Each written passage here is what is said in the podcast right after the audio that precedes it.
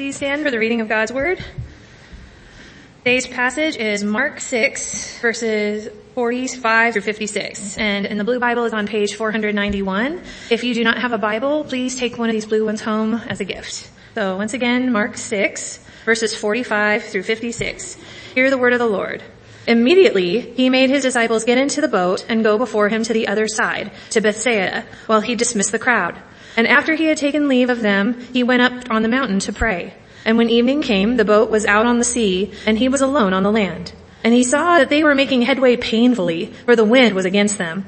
And about the fourth watch of the night, he came to them, walking on the sea. He meant to pass by them, but when they saw him walking on the sea, they thought it was a ghost and cried out, for they all saw him and were terrified. But immediately he spoke to them and said, Take heart, it is I, do not be afraid. And he got into the boat with them and the wind ceased and they were utterly astounded for they did not understand about the loaves, but their hearts were hardened. When they had crossed over, they came to the land at Gennesaret and moored to the shore. And when they got out of the boat, the people immediately recognized him and ran about the whole region and began to bring the sick people on their boat, on their beds to wherever they heard he was. And wherever he came, in villages, cities, or countryside, they laid the sick in the marketplaces and implored him that they might touch even the fringe of his garment. And as many as touched it were made well. Thus says God's word.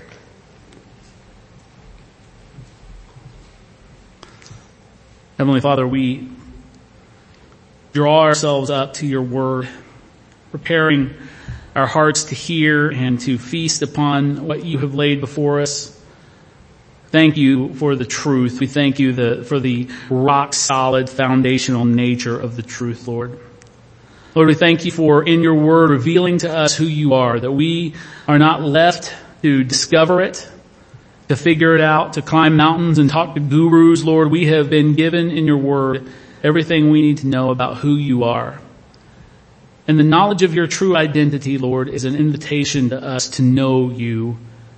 So Lord, I pray that, that that desire God, would not be squandered on a faithless people today, but that we would be a people who would know you, who would look to you and find hope and find what we need, Lord, to understand and, and appreciate you and to walk faithfully before you.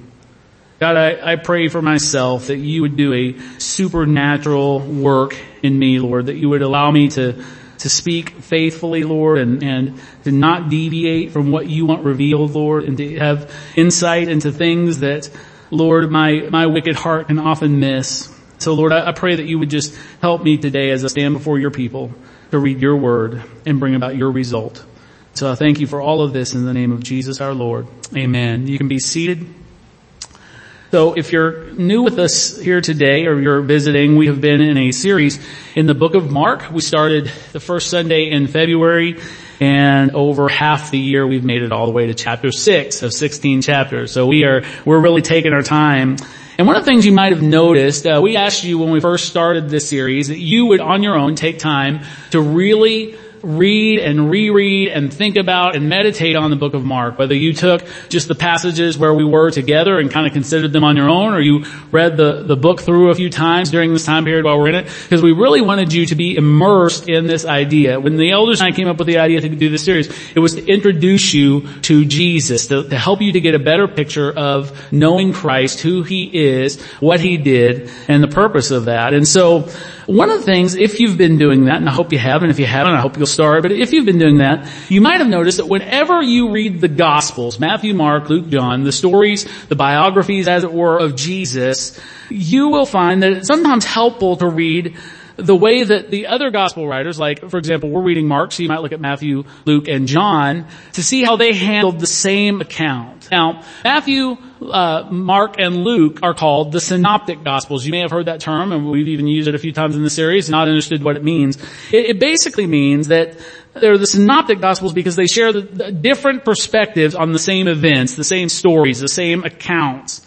And synoptic, that word means to have similar view. Now, once you get through Matthew, Mark, and Luke, you see that there's several stories repeated, maybe with a detail here, a detail there that's added um, by one or the other. But John mostly covers the events and the teachings from Jesus that the Gospels of Matthew, Mark, and Luke do not. He had a different reason for writing and a different, uh, you know, a, a, different pile of information that he wanted to communicate to believers, and so it, it, he had some different stuff that we don't see in the in the synoptics. Now, when one other thing I want to point out is that when some writers omit or add details that others omit, it's because that each one of them wrote and, and, and nuanced their story from their own perspective, their own background of the writer influenced the way that they reported this. And, and also you have to take into consideration of each of the four gospels, each was written to a different audience. For example, Matthew was written primarily to Jews, Mark was written primarily to Romans, uh, uh, Luke was written primarily to the Greek world, and John was written to believers. And so there's different reasons for that. But one thing you will find is when they have the same stories, you'll find that their accounts are never contradictory. That's the miracle of the word. The individual perspectives that they bring actually makes each of the, the stories, when, when, combined together, fuller and it makes them better understood. Now, for example, last week we talked about Jesus feeding the 5,000. That is a, uh, a particularly interesting story in the Bible because it's one of the few that is included in all four Gospels. All four Gospels give the story of the feeding of the 5,000. But when we come to the story of Jesus walking on the water that Gloria read us today, Luke omits it entirely. He doesn't mention it at all. Matthew gives additional details. Some of you may be familiar with how um, Peter said, if it's really you, Lord, let me walk out to you. All that's in Matthew. And then John um, gives it again, but he gives it in a very, very con- concise, three or four sentence version of it.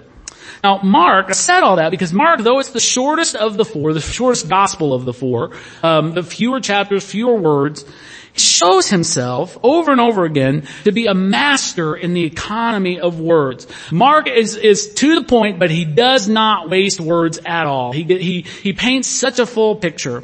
He uses fewer words, but he adds details here and there throughout all these stories that bring aspects of color and life to his account. And it's probably because of the four uh, guys that he got these accounts directly from the apostle Peter. He was Peter's right hand man, and so this is in many ways, the Gospel of Mark is actually the Gospel of Peter because he is reporting what Peter told him. Now, his account here of Jesus walking on the water is no exception to that. We see that same, uh, you know, economy of words, but adding things to it that make the story very, very uh, much come alive. Mark's version of this story focuses on the issue of identity. And what I mean by that is he, he shows us how the crowd and even the disciples misunderstood the true identity of who Jesus was. And he shows then in the closing verses of our text today how his identity was eventually misappropriated to be something less than the true reality of who Jesus is and who Jesus was. It shows how Jesus understood his own identity. And then he shows how Jesus revealed his divine identity. All of this, the central theme is the perception of Christ's identity by Christ himself, by the disciples, and by the people, the crowds. So the story takes us on the journey of discovering who Jesus really is. Can you acknowledge how important it is to know who Jesus really is? Because there are a lot of counterfeit secondary, false Jesuses being promoted in the world today. Would you agree with that statement? So it's really important that when we have a snapshot in the Bible like this that points to something as, as crucial as the identity of Christ that we take notice. Now, we also see how easy it is when we look at this, this passage for us to completely misapprehend the true and full identity of Christ like both the people and the disciples did. So in today's story, John gives us a detail, and the reason I mentioned all that about the other three gospel writers, John gives us the detail that the others do not.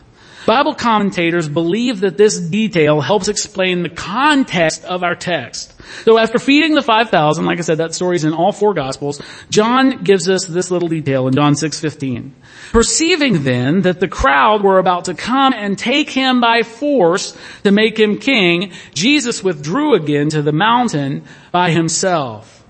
Now, Mark tells us in the text that Gloria read that Jesus made the twelve get into the boat. The, the old versions say he constrained them. He literally, um, uh, you know, commanded them to get in a boat and go to the other side while he dismissed the crowds.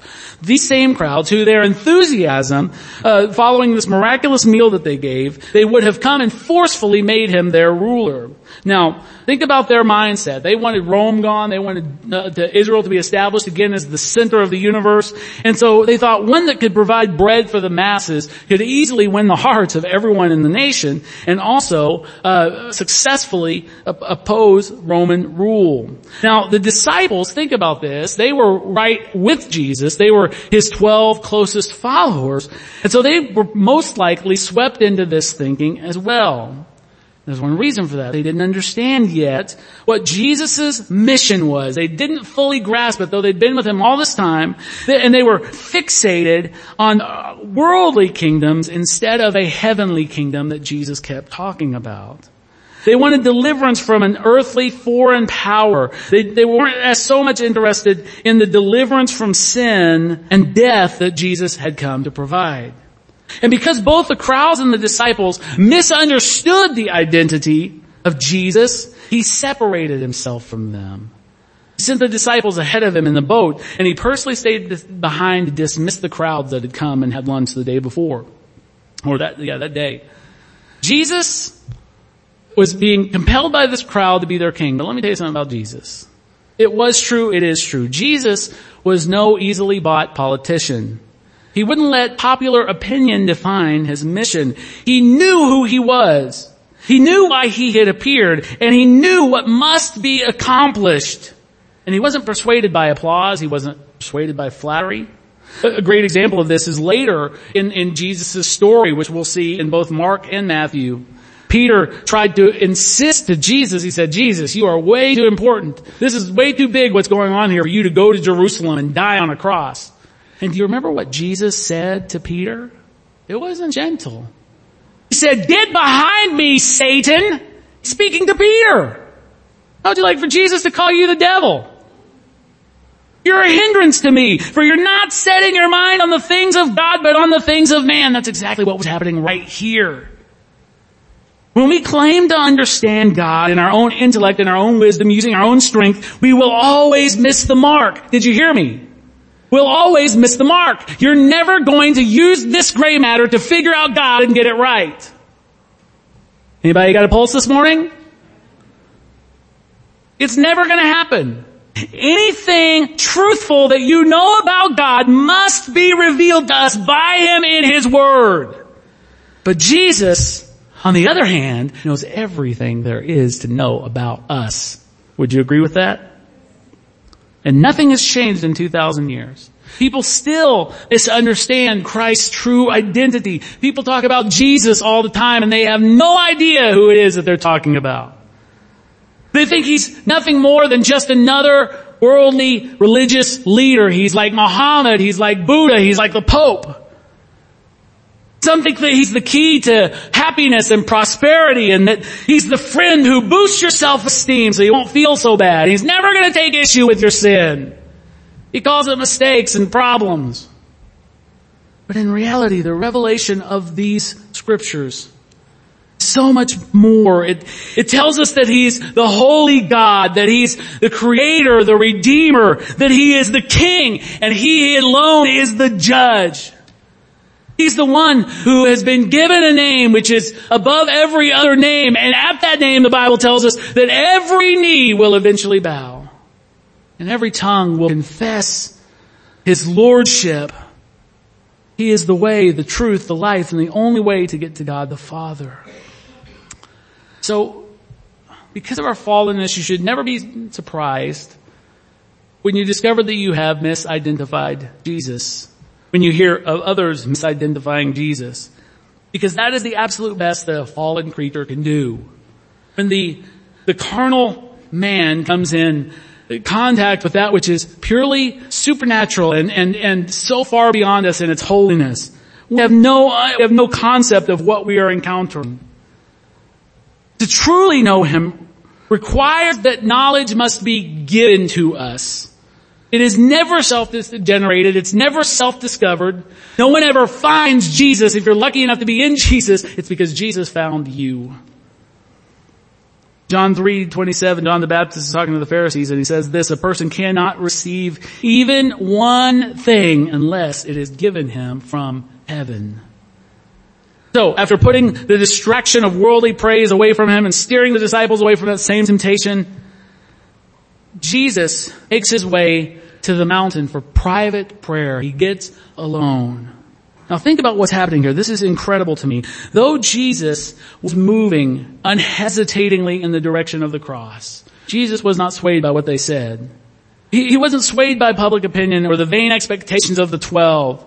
But, but even then, and even though that's true, in that moment he chose to reorient himself in fellowship with the Father. All these voices saying, be our king! Show Rome! Give them what for!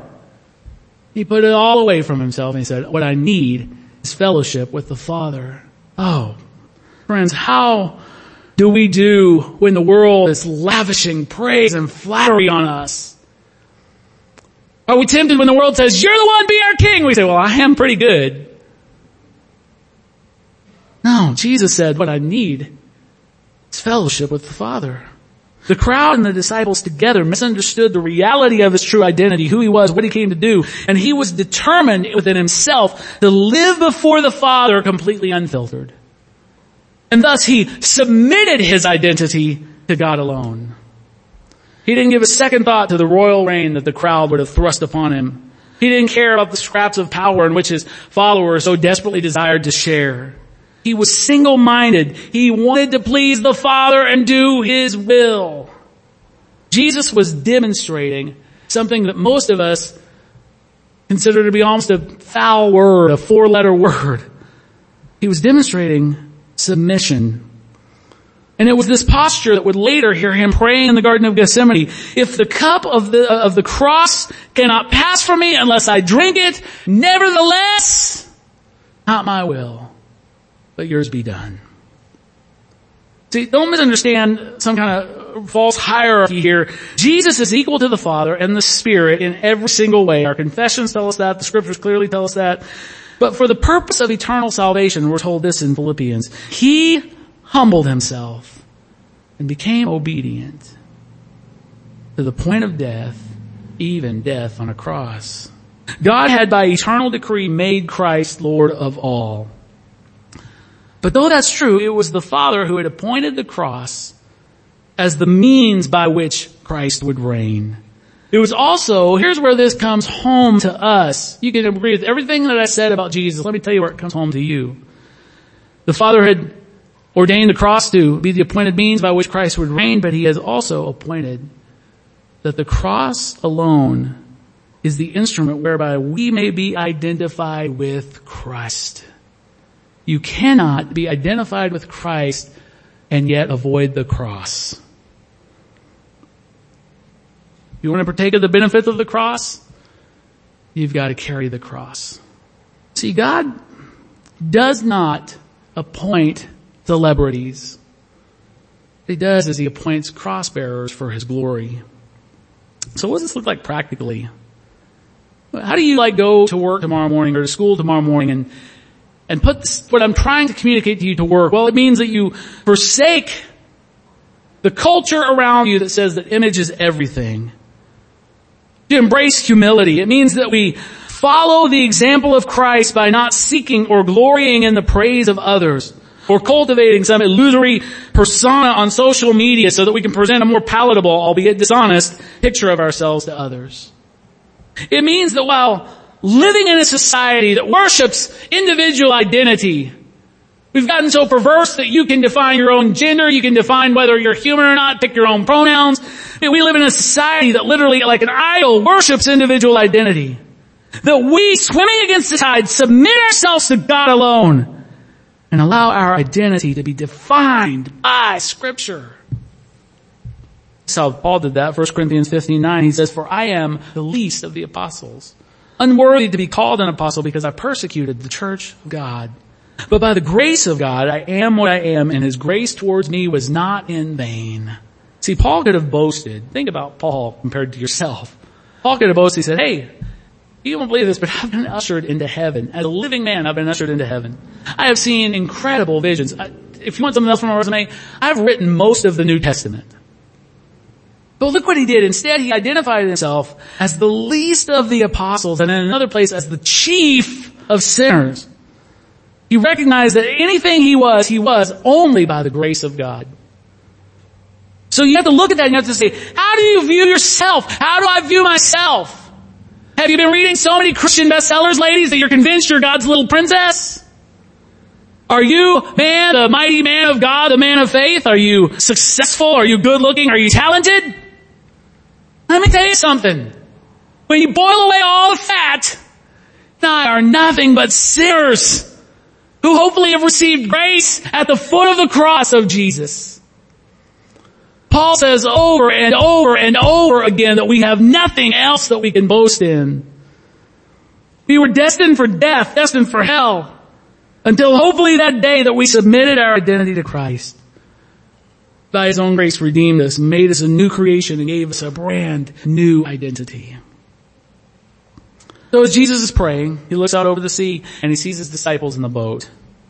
They're navigating straight into a headwind to get where Jesus told them to go. And because of that, their sails are of no use to them. So they pulled out the oars, but the Bible says that they were making headway painfully. The Greek word there actually implies torment. They were being tormented by the task at hand. Now, because of the details the other gospels give us, we know that they'd probably been out there for about eight or nine hours. And another gospel tells us that they'd only made it about three and a half miles out to sea of the journey that they were taking. They were exhausted. They were frustrated. They're like a man walking upstairs on a downward going escalator. They're completely helpless.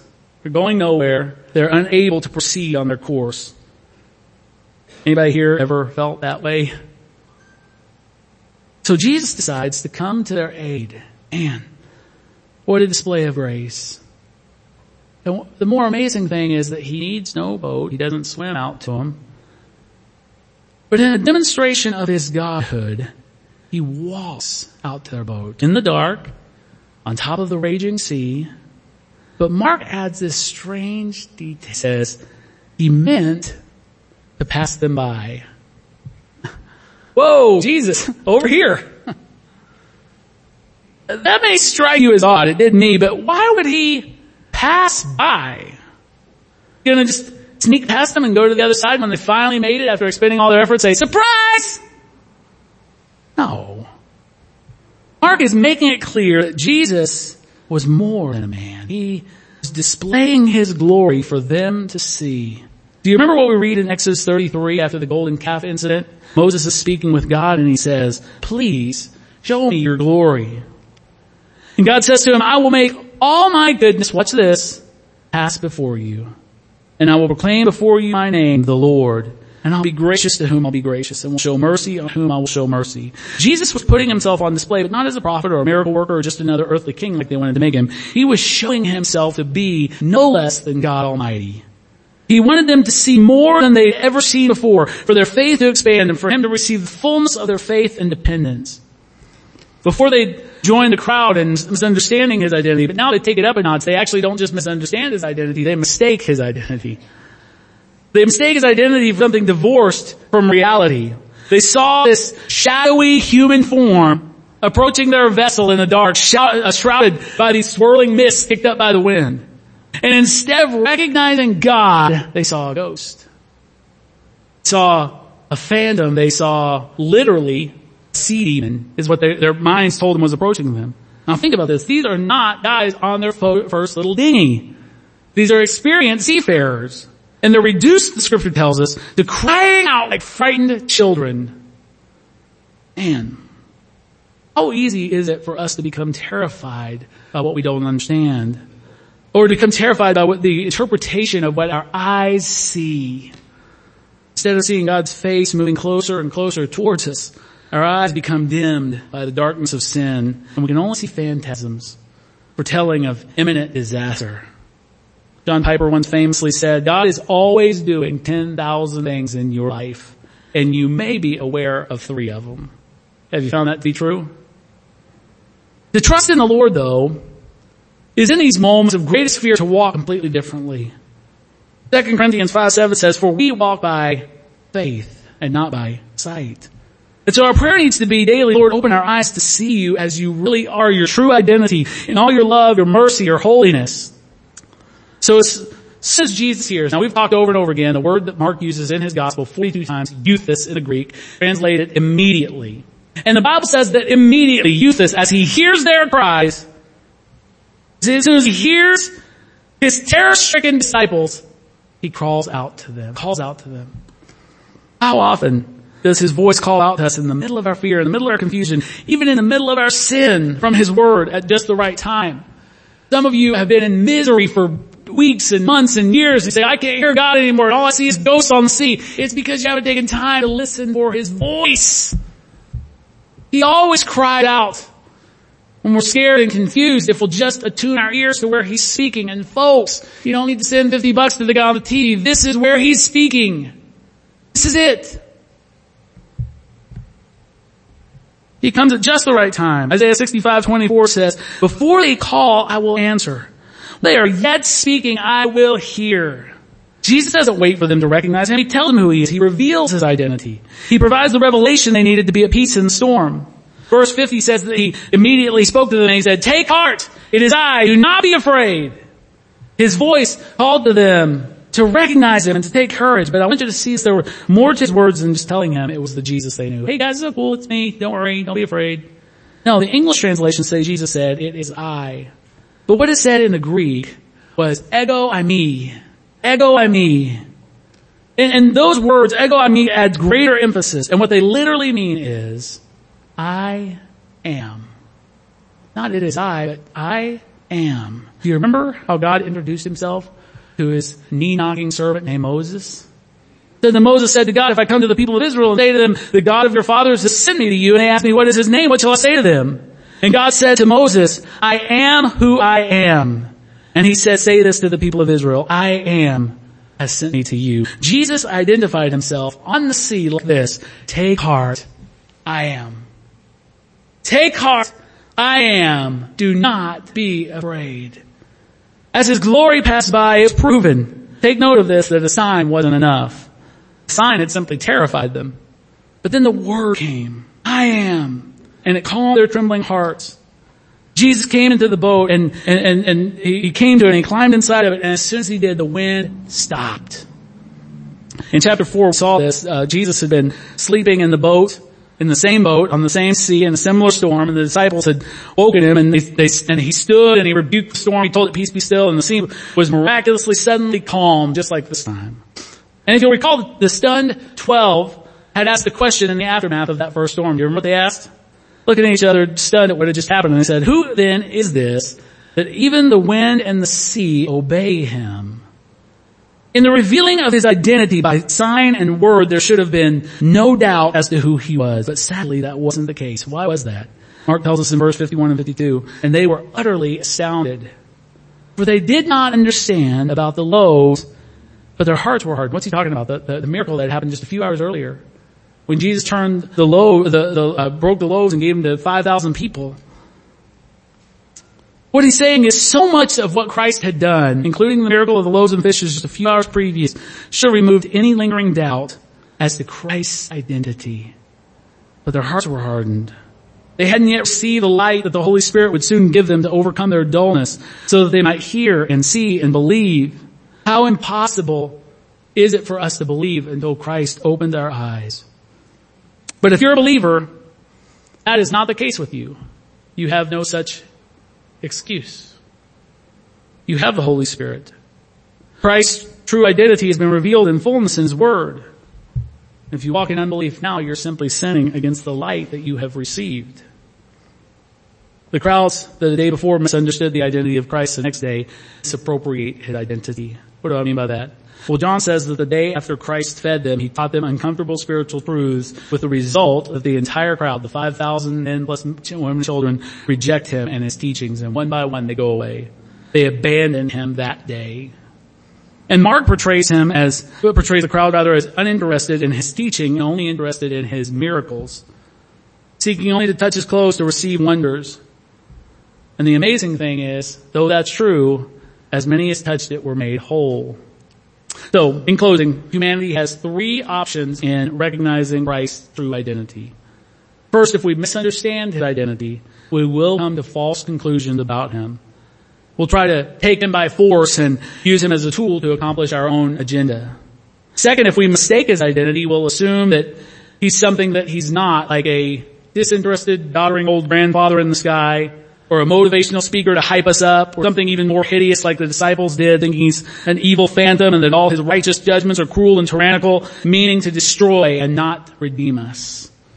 If we misappropriate his identity, we'll always be wondering how to access temporal benefits from him instead of being satisfied to be defined by him and to be found obediently submitting to him and worshiping him. The good news is, for those who will listen, his true identity has been revealed. John 1.14 says, and the Word became flesh and dwelt among us. We've seen His glory. Glory as the only Son from the Father, full of grace and truth. See, both the grace and truth He represents give us the perfect picture of who He is. So this is my question. Will you misunderstand Him? Will you mistake Him? Will you misappropriate Him? Or will you today cry out that God would reveal him to, him to you, that you might truly know him in grace and truth. Would you stand with me? Heavenly Father, I thank you for this word. I thank you that you have not, for those that hear by faith, you have not hidden your identity. You've revealed it, God. You've showed us who you are. You've showed us the truth. And you've called us to know you. And you have provided the Holy Spirit to enlighten us to the reality. Lord, I pray that those here today who may be in the false comfort of a false Christ would cry out to know you. That they would cry out to know you in reality, that they would cry out to know you full of grace and full of truth, Lord. And I pray that they would not be denied, but they would see you as you truly are. And that they would reap the benefits of following you by faith in reality, in your revealed identity. Thank you for this in Jesus' name. Amen beauty of sharing together each week at the Lord's table is that um, the word the, the, word is confirmed and made evident to us in the breaking of the bread, taking of the cup. That we see here um, a reminder of Christ's sacrifice for us to reveal to us the glory of the Father. And so we, um, when we do this, um, this is not some ceremony or symbol. This is the way that God has ordained for us to be connected to the life of Christ, to renew our covenant. And so the Bible tells us in 1 Corinthians 11 to come prayerfully and come preparing our hearts and, and um, uh, to to consider ourselves. And so I'm going to invite you to come and receive the elements. And as you're coming, just take the time to do that, to consider uh, what the Lord may have you to acknowledge and repent of, and to even in the light of today's message, if there are ways that you have misunderstood or misrepresented Him, that you could come and, and reorient yourself like Jesus did on the mountain into fellowship with the Father by partaking of these elements. You're welcome to come, take your elements back to the table, to your chair, and then we'll take it together in just a moment.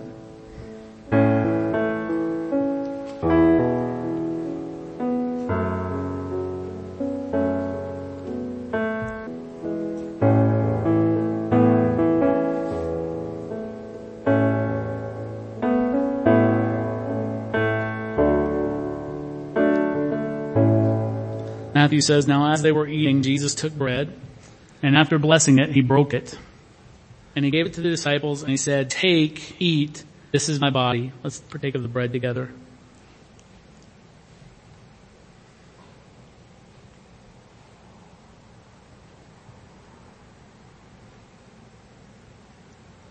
And he took a cup, and when he had given thanks, he gave it to them, saying, drink of it, all of you, for this is my blood of the covenant, which is poured out for many for the forgiveness of sins.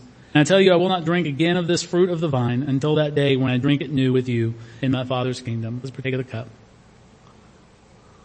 Lord, we thank you for these precious elements that remind us of you, that unite us to you, and that proclaim the gospel to us again, in a new, tangible way. So thank you for this, Lord. We give you glory. Amen. You would place your hands in a receiving position and I'll pronounce this benediction over you. It speaks to me of the identity of Christ Revelation 21, 6, and he said to me, it is done. I am the Alpha and the Omega, the beginning and the end. To the thirsty I give from the spring of water of life without payment. The one who conquers will have this heritage, and I will be his God, and he will be my son. But as for the cowardly, the faithless, the detestable, as for murderers, the sexually immoral, sorcerers, idolaters, and all liars, their portion will be in the lake that burns with fire and sulfur, which is the second death. In the name of the Father, in the name of the Son, in the name of the Holy Spirit. Amen.